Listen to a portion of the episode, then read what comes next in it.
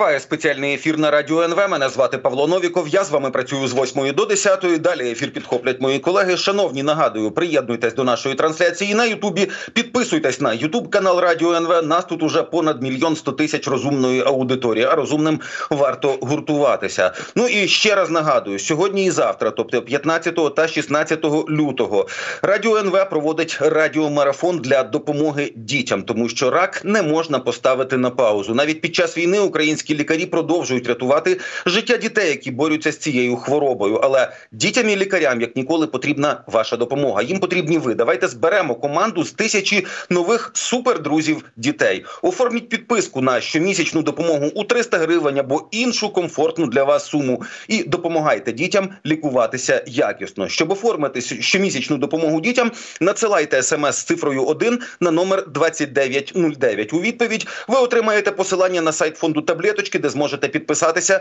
на щомісячний внесок. Надсилайте смс з цифрою 1 просто зараз на номер 2909 і допомагайте дітям перемагати. Вартість смс – 1 гривня. Ну і зараз переходимо до наступної теми. Будемо говорити про нові озброєння, про щось, що може бути поставлено до України, і власне про загрози для всього світу. Зараз в даному випадку, звісно, від Росії з нами на зв'язку експерт видання Defense Express Експрес Іван Киричевський. Пане Іване, вітаю в ефірі. Слава Україні!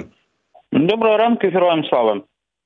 Ну, давайте почнемо з такої трошечки паніки у Сполучених Штатах Америки. Там повідомили, що Росія під час останнього свого космічного запуску могла вивести на орбіту щось дуже страшне. Причому вже припускає, що це може бути якась специфічна, навіть ядерна зброя для знищення американських чи натівських супутників. Джо Байдена закликали розсекретити всю інформацію, що стосується цієї загрози, аби адміністрація та союзники могли відкрито її обговорити. Це проблема ну типу дуже серйозна, і вже пообіцяли в Білому домі проінформувати певне коло осіб. Що ми маємо розуміти про такі історії? Росія знову використала чи демонструє, що може використовувати якусь вундервафе, чи що ви про це думаєте?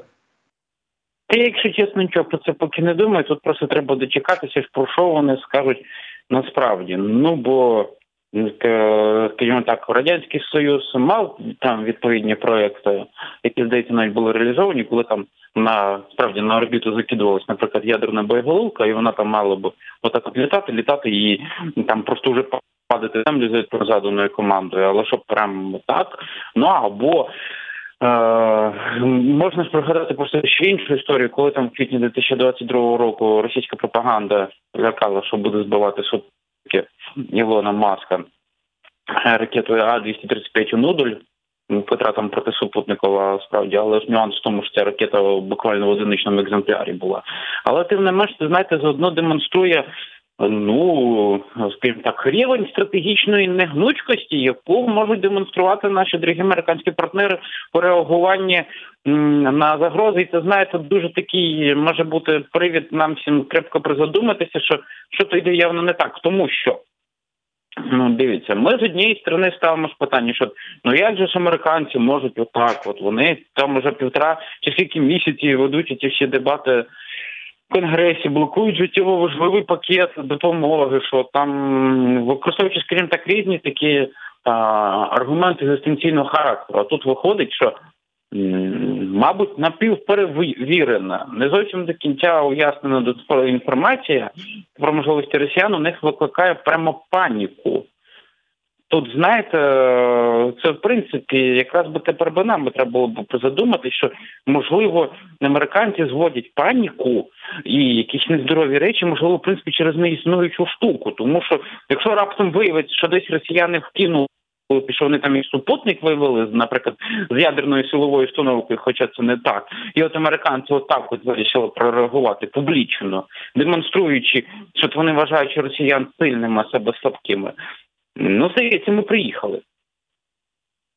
Ну так, якщо країну, яку вже називали там бензоколонкою, яка імітує себе країною, да і тепер виявляється, що найпотужніша військова сила, а це Сполучені Штати, бояться якоїсь нової вундервафе від Росії, то напевно питання до Сполучених Штатів. Розумієте, там ж навіть не про вундервафе, а там про рівень загроз, капабілітіс і тому подібне. В принципі, країна, яка має там ракетоплан X-37, який може на робити лята півтора року. І то таке, боже, боже, у росіян щось страшне з'явилось. Росіяни, які досі літають на на космічних кораблях Союз, е, які там знаєте, чи можливо Гагаріна пам'ятають. Ну але Тим не менш, тому тут навіть не про вундервафи. Тобто там навряд чи мова навіть про те, що там росіяни встигли зробити щось от приховано, секретно, і от воно тепер летить, прямо загрожує всій космічній цивілізації. Там, в принципі, складно зрозуміти предмет, через який вони сполошились. Тобто, це от демонструє, да, що от. Е,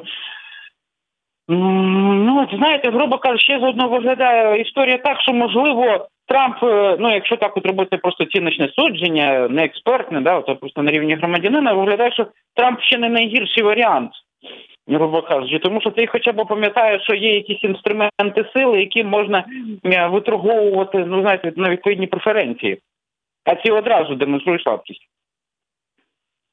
Ну так, давайте тепер про виробництво зброї. Дуже цікаве повідомлення. Значить, у Швеції, е, е, значить, в шведському місті Карлскуга, значить, норвезько-фінський. Ну йому належить цьому концернові виробник боєприпасів. Так, от вони цей завод перевели на 5 змін. Сім днів на тиждень, тобто, по суті, я не знаю, чи є ще можливості для насичення цього виробництва. Тобто, виробництво збільшується. Була заява від Олафа Шольца. Про те, що е, Європа має перейти до великомасштабного виробництва зброї, там це про снаряди 155 міліметрів. Е, Шольц каже про ширшу коаліцію. А що ми можемо розуміти про ну справді виробничі ємності? Тому що розгорнути виробництво це ж все одно місяці, а може і роки. Ну тут вони інтенсифікували по 5 змін 7 днів на тиждень. Е, що ще можна розширювати? Чи є ну опції для розширення в Європейському Союзі? Даруйте, а навіщо їх ще розширювати? Тому що ну наскільки відомо, от включно навіть тим от концерном, про який ви згадали, в Європейському Союзі є 30 різних виробників боєприпасів калібру 155 мм. І те, що ми насправді там досі ну, єС не зміг визнати, взяти ж на себе соціалістичне зобов'язання поставити Україні 1 мільйон снарядів, це Даруйте, як в тому радянському мультфільмі мультфільмі з Простоквашино, що якби не средств не вистачає, а ума не вистачає. Тобто потужності зробити і так от необхідну кількість снарядів у них було. Бо знаєте, на найгірший випадок знайти гроші, купити необхідну кількість боєприпасів докупити в Туреччині або в інших екзотичних країнах, які вміють робити калібр 155 мм, причому натівський. Ну бо про всяк випадок для розуміння, Ізраїль робить 155 мм, Індія робить 155 мм, Китай навіть робить 155 мм, ну, коротше, не натівський стандарт. Але от щось от е, Європейському Союзу на чисто на організаційному рівні, от е, Скуду уміє завадили, чи що відповідно розподілити відповідно організаційний ресурс, тому от Вважаєте, ці всі новини браворні про те, що десь там у Швеції будуть робити е, усі можливі зміни. По суті, вважаєте, насправді там кілька тисяч снарядів на рік за наявними потужностями на тому заводі. Ну, або там не поскорить. Е, спроба європейських функціонерів е, таким от промисловим способом наздогнати власне скудоумія по даному випадку. Ну що ж, почули, принаймні все одно, хоч якась надія є. Якщо вони там, хоч трошки розширюють виробництво, можливо, і нам від цього е, щось перепаде. Тепер давайте про ще одну загрозу. Тут уже британська розвідка попередила про проблеми для систем протиповітряної оборони України через ракети Циркон. А у нас же вже була заява від науково-дослідного інституту судових експертиз, де сказано, що так росіяни вже використовували гіперзвукову ракету 3М. М-22 циркон по столиці вони запускали її перехопили, власне, чи збили, тому що ну вона нікуди не влучила. Що, про що тоді оця оце попередження від британської розвідки? Знаєте, якщо чесно, не краще б сказали, з чого той самий циркон був запущений. Ну бо знаєте, очевидно, річ на стилі гіпер... ну, ракета зі швидкістю там польоту 8-9 тисяч кілометрів на основній траєкторії польоту. Це дуже страшно для нашої ППО. Ну даруйте таке глибоке ловках судження. Ми можемо з вами висловити її без британської розвідки. Тут просто реально питання в тому, звід чого саме цей циркон запускався.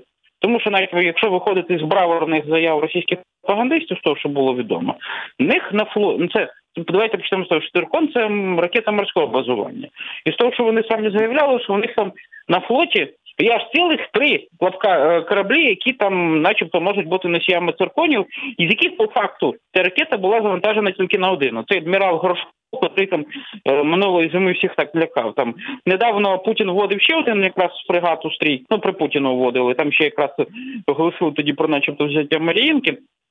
Але що там актуальним станом? Ну питання відкрите. Тобто, в теорії, навіть якщо з тих от даних, які заявляли росіяни, що там циркон може бути на тисячу кілометрів, варіант з того, що вони там десь з північного флоту вбили чи з Середземного моря, він виключається, тому що ракета би не долетіла. Були заяви тих самих російських пропагандистів зразка 2022 року, що вони або хочуть адаптувати під цей самий циркон береговий комплекс Бастіон, створений під ракету П-800 Онікс, ну або так званий об'єкт СТОП в Криму. Це підземний ракетний комплекс, там, де, ну, грубо кажучи, для стрільби висовується там пускова Ну, і там вона там ну цей об'єкт 100 росіянами використовувався там до вторгнення для навчальних стрільб Чорноморського флоту. Ну і там якраз цими цей об'єкт 100 оснащений ракетами П-35, якими росіяни теж стріляли. От Тут, скажімо так, на перший погляд проситься, можливо, таких от два варіанти: що або росіяни переробили цей комплекс Бастіон, або переробили об'єкт 100. Але ж не можна, допустимо, виключати ще найбільш песимістичний варіант, що а що, якщо росіяни в принципі змогли адаптувати циркон так, щоб він влазив в будь-який стандартний ну, корабель, російський, який може нести, наприклад, калібр. Ну, бо вони ж там універсальні пускові установки вертикальні. От знаєте, краще би британська розвідка, якщо в неї є відповідні спроможності, розповіла про це, а не обговорюють якісь от очевидні речі, що да, от високошвидкісна ракета швидкістю кілька, кілька тисяч кілометрів на годину, що це проблема для нашого ППО. Ну ну даруйте, що від цього поміняйте, що ми озвучили цю очевидну річ. А так, якщо розуміти, звідки саме цей циркон запускається, то можна хоча б ну, там щось думати, як можна там превентивно спрацювати. Ну тим більше, що очевидно, якісь такі інструменти, інструменти превентивного спрацювання повітряного базування, які там час від часу прилітає по Криму, ну очевидно в Україні ще є. Ну так, тому що по Криму регулярно щось прилітає, і по кримських водах навколо кримських регулярно щось доходить. Вчорашній Цезарь Кузніков цьому підтвердження. Ну і от тоді про ще одну таку потенційну загрозу у Росії залишаються боєприпаси, точніше запаси бронетехніки. Пробачте ще на три роки такого режиму ведення війни. Це про порахували у Military Balance. Да, пишуть про їхні втрати і про те, що росіяни все ще спроможні знімати зі зберігання. Але наскільки от я бачив уже сумніви про оце попередження, що ось ще три роки Росія зможе діставати все, що завгодно. Броньоване, да, з того, що у них навіть на землі стоїть, що вони ж найкраще з того, що у них стояло на зберіганні, вони розтягли ще в 14-му, ну і далі роках, коли комплектували оці так звані перший і другий армійські корпуси в тих от ЛНР, так званих і ДНР. Що ви як ви оцінюєте ну так таку загрозу, да чи то як про загрозу пише Military Balance? Давайте будемо спочатку точнішими першоджерелах. Military Balance – це не установа, це довідник, який видається міжнародним інститутом міжнародним інститутом стратегічних досліджень. Да, да, да. От крім так, ну просто експерти цієї установи відповідають за відповідний висновок. Тут я думаю, треба оцінити ось що. В силу відповідних причин росіяни з однієї сторони і так зменшують е, обсяги використання бронетехніки, ну бо справедливості заради там, да, як ви слушно зауважили, щось от могло, грубо кажучи, навіть догнити до того стану, коли воно і не сильно придатне до відновлення. Але з іншої сторони, давайте розуміти, ось що що от. Е, Західні аналітики виходять з того, що росіянам вистачить ресурсів ще на 2-3 роки війни, це з того, що можна оглянути в перспективі. Тому що, знаєте, ми ж не розуміємо, що буде за 2-3 роки. Справді у них там на базах зберігання встане все під нуль. Чи можливо Китай таки почне ділитися ну, з цим от, цими раритетами зразка 60-х років, там копії танків Т-54, Т-55, Т-62, е, копії гаубиць Д-20, ну, то, ну, грубо кажучи, такими самими раритетами, якими користується зараз Росія. Ми ж цього не знаємо.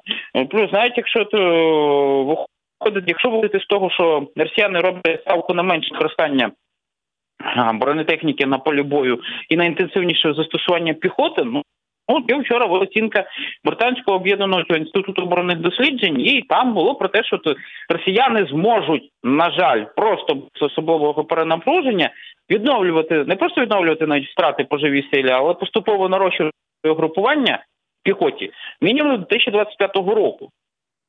Відповідно, тут просто нам треба правильно розставити акцент у подібних оцінках. Це коли звучать такі от речі, що там росіян є ресурс як мінімум 2-3 роки, це означає, що вони за 2-3 роки закінчаться. Це означає, що просто ресурс такий безрозмірний, на жаль, на даний момент, що його просто складно оцінити, тому що я коли ще подивився діючу оцінку від е, міжнародного інституту стратегічних досліджень і цього британського об'єднаного королівського інституту, ну знаєте, якось стало дуже сумно, тому що виходить навіть кількість, якщо брати співвідношення кількість якість. того, що ми отримали під контрнаступ, воно навіть просто не перекрило е, то, що отримали росіяни, просто от знаєте, отримуючи в такому поточному режимі. Тобто, виходить, що навіть за рахунок цього раритета Мотлоха, там цих Т-54 і різних таких речей, які їздять і стріляють, але у них вийшла і кількісна, і якщо брати так по коефіцієнтам, і е, перевага за якістю теж над тим, що в нас є. Ми е, просто досі досі собі не рефлексуємо щодо того плану, що в нас, наприклад, е, Леопард 1 це максимум, що нас світить, у що може дати Європа в плані бронетехніки. І от на щось сподіваємось. Тут просто треба розуміти, що Ну, ми просто перед тим етапом, коли ми будемо не просто там вимушені міняти якусь там умовну стратегію, там вже від, е, відбулася зміна командування, але в принципі доведеться міняти багато чого там продуктивності виробництва, суспільного життя і тому подібне. Тут в принципі навіть показова історія, що нас змі обговорюють е, перспективу. Дивіться, це скільки в Європі роблять снарядів, але при цьому про власне виробництво якось мови майже не йдеться. Про тому, що якби ну у нас виробники боєприпасів в принципі виробники зброї доволі медійні. Ось чому проблема. Тому повторюю ще раз, історія про те, що росіян вистачить танків ще не на ще на 2-3 роки війни, це не означає, що вони за 2-3 роки війни закінчаться. Це означає, що у них просто ресурс не тільки безрозмірний, що нам пора міняти все. Ну тобто, по суті, це питання не до того, що у них щось закінчиться. Це питання, коли ми у себе маємо щось організовувати, тому що їхній ресурс ми, ну хоча б там опосередковано якось можемо оцінити, і ми його оцінюємо як дуже і дуже потужний, на жаль, для нас. Ну і от тоді ще одне питання важливе. Значить, були такі досить досить обмежені повідомлення про підсумки вчорашнього засідання Рамштайн. От що би ви виділили як найголовніше? Ну там системи ППО додаткові і коротше ракети до них. Ну окей, це те, що нагально необхідно, і те, що сьогодні вночі по суті рятувало дуже багато життів. На що би ви ще звернули увагу? Я би звернув би увагу на загальний фон того, що відбувається, а відбувається воно приблизно так, що насправді ж е, очевидно, коли у нас йшла така от офіційна і неофіційна комунікація на тлі того, дивіться, загроза від Росії росте, вона може напасти на країни НАТО, і треба щось робити, треба інтенсифікуватися. Ми то думали, що тільки що то захід у оборонному плані за таке собі, знаєте, Ельдорадо. Рохи забілі, які там потруси, і звідти почнуть висипатися танки, снаряди і тому подібне. Можливо, навіть західні пенсіонери в 2022 році те, що думали, що достатньо потрусити, і звідти самі собі почне висобатися там нові танки, боєприпаси, системи протиповітряної оборони, але воно тут трошечки не так склалось. Відповідно. А, Якщо попередні Рамштайни е, від знаєте, відбувалися якраз в тому ракурсі, щоб ламати там чергові бар'єри у плані передачі нових номенклатур, то е, от Оцей Рамштайн явно був про це, і наступні теж будуть про те, як перерозподілити той дуже скромненький ресурс, який залишився. Тим більше, що е, знаєте, мені особисто чомусь здається, що ті всі розмови, наприклад, німців про те, що вони там поки виробляють снарядів менше, чим нам потрібно, це розмови в стилі денег нет, но ви держитесь. Тобто, що країни Європи тепер самі Е, будуть вимушені там займатися власною обороноздатністю, формат Рамштайн і як ви і так був про те, що знаєте, ще між учасниками коаліції, не тільки між Україною, між учасниками коаліції обмінюватися чимось таким. Плюс ще на те, що вони дуже звернули увагу. Є ж не тільки ризик, що кудись там США, називаємо так умовно, можуть відвалитися через там позицію Трампа. Після 7 жовтня у нас якось дуже так поменшало повідомлень про те, що арабські країни готові щось давати в плані зброї. Хоча до цього, ну от від арабів щось приходило. Наприклад, були ну не підтверджені офіційно повідомлення про те, що там від Йорданії щось було по не тільки гепардам, але й ракетам до радянських е, цих ЗРК, Марокко можна пригадати їхніми Т-72. Ну, тобто такі е, специфічні речі відбуваються. Тому треба розуміти, що якби формат Рамштайну це буде про те, що нас тепер будуть зобов'язання, які ми будемо ну, вимушені виконувати. Інакше діло не ну інакше нам більше нічого такого передавати значущого не будуть. Тим більше, що якщо брати коаліцію протиповітряної оборони, ну от е, гаразд, просто для розуміння по тим самим французам. В них е, цей основний комплекс SAMP/T, в них е, до цього момент до цього моменту, ну точніше, пере- перепрошую, до початку 2023 року. Цикл виробництва однієї ракети займав 48 місяців. Вони намагаються пишеться скоротити цикл виробництва до 20 місяців. Але це згодно демонструє, наскільки навіть французи зараз будуть дуже так от обмежені і думати, з якою інтенсивністю нам вони зможуть передавати щось необхідне. 20 місяців це тільки пек- перспектива, і це тільки на одну ракету. Ну так, серйозний, серйозний виробничий цикл, серйозний в сенсі, що дуже і дуже тривалий. Добре, дуже дякую вам за розмову. Дуже дякую вам за роз'яснення. Немає такого рожевого оптимізму після цієї розмови. У мене в підсумках справді захід, який навіть е, зараз. Каже, звітує про те, що нарощує виробництво озброєнь. Ну поки що ці темпи явно недостатні навіть для того, щоб покривати базові потреби нині України. Шановні, з нами на зв'язку був експерт видання Defense Express Іван Киричевський. Зараз у нас коротка пауза. Далі новини, і далі ми продовжимо спеціальний ефір.